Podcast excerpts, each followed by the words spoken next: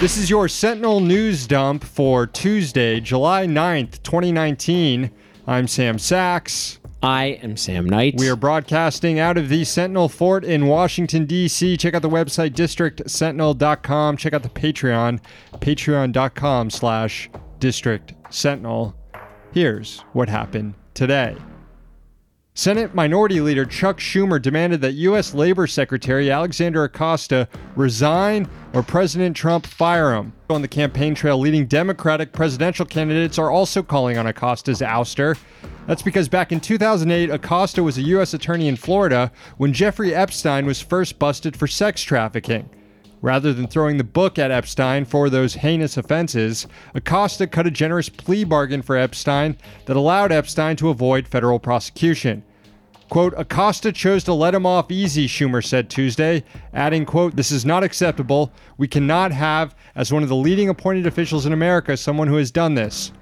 End quote. No sign from House leadership yet that they would consider impeaching Acosta should he decide not to resign and should the president not fire him.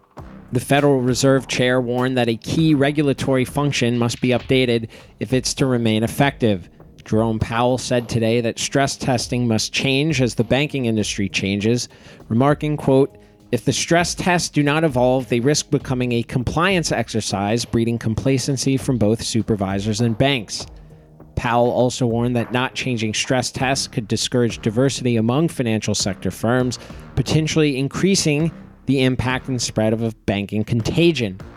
In related news, investment bank Morgan Stanley issued a report yesterday cautioning that corporate bond markets are starting to look the way they did in 2007 when investors responded to the failure of risky bets by seeking a greater rate of return on even riskier bets. Democrats on Capitol Hill are calling for multiple government accountability office probes, one into possible corruption in the White House and one into the dangers of an environmental disaster. First, the corruption. Senators Patrick Leahy, Tom Udall, Chris Van Hollen.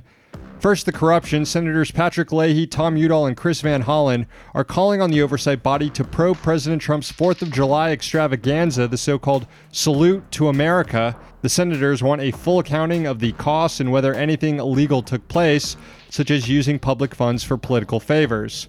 Meanwhile, in the House, Democrats want GAO to look into aging oil and gas pipelines. Reps Raul Grijalva, Alan Lowenthal, and Joe Cunningham urge the agency to begin investigating pipeline infrastructure in the Gulf of Mexico, the Arctic, and along the California coast.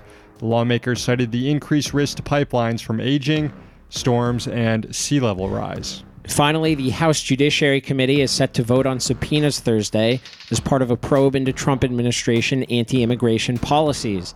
The panel announced it will mark up the orders to investigate, quote, the Trump administration's zero tolerance policy and other family separation policies and practices. The Judiciary Committee said its probe will look at the widely criticized detention conditions and at possible presidential pardons to any officials engaging in criminal activity.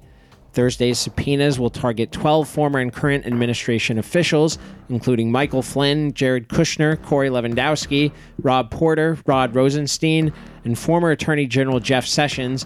Notably, not on the list at this juncture, anti immigrant hardliner and White House aide Stephen Miller.